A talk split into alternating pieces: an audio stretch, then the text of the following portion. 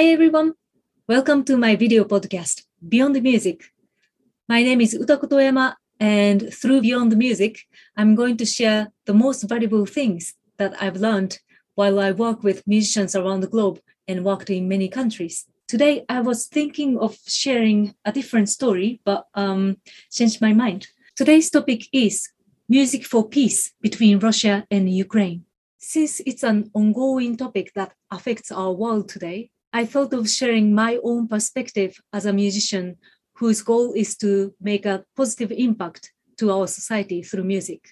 Except working as a musician and founder, I also teach music in London, and one of my students asked me today at the lesson, is the UK going to have a war with Russia? It was a sudden question in the middle of our lesson, and she looked worried, and I thought it must be bothering her a lot. She also said, In the war, many people would die, right? I don't understand why we would have to have a war just because people in the top decided to have a war. And I think it's pretty selfish. I told her, I think you're right. And it's hopeful that you from next generation think that way. First, this isn't a direct war between Russia and the UK.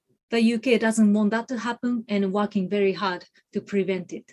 We aren't a politician, but we also have a way to speak up through music. There was a similar situation in the past, and I organized a musical flash mob with my friend from Ukraine for a peace between Russia and Ukraine.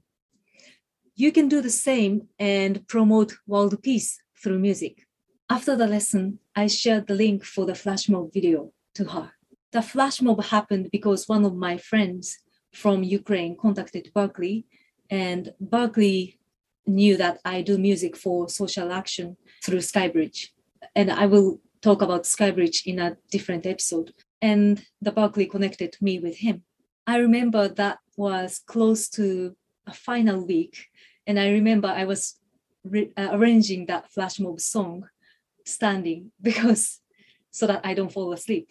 I remember it was close to the final week of my final semester at Berklee, and I was arranging that flash mob song while I'm standing so that I don't fall asleep.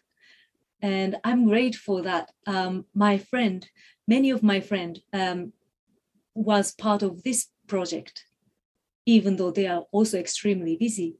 It makes me happy to know that they participated in this flash mob because they believe in world peace and they believe that we can spread message of world peace through the power of music. The flash mob happened seven years ago, and after seven years, we, we are still having the same issue. And sometimes hearing those news makes me think that we've we've never learned the lesson. But I know music can inspire people to take an action and make a change as John Lennon's music did. Though the change might not happen overnight, we can continue raising our voice for it and lead the next generation through what we do and what we did. Now, I'm a musician, and, this is how I decided to approach for a better future. But I believe everybody has a way to raise our, our voice. You can read about it, talk about it, write about it, or dance about it. And please imagine somebody who is no different to us is trying to protect their family, their loved ones, their country, uh, wishing for peace and wishing for a better future for their children and for the next generation. And they exist in every countries, even though their political view, belief, or background might be different. So that was today's topic, music for peace between Russia and Ukraine. I'm gonna put the link for the flash mob if you're watching it on YouTube. Um, it's in the description. And if you are listening to it through podcast, if you type in Skybridge, Sky and Bridge, Skybridge, flash mob, tears in heaven, then it's gonna show up. I hope you liked this episode, and if you liked it, please hit like, uh, subscribe, or share whatever you can.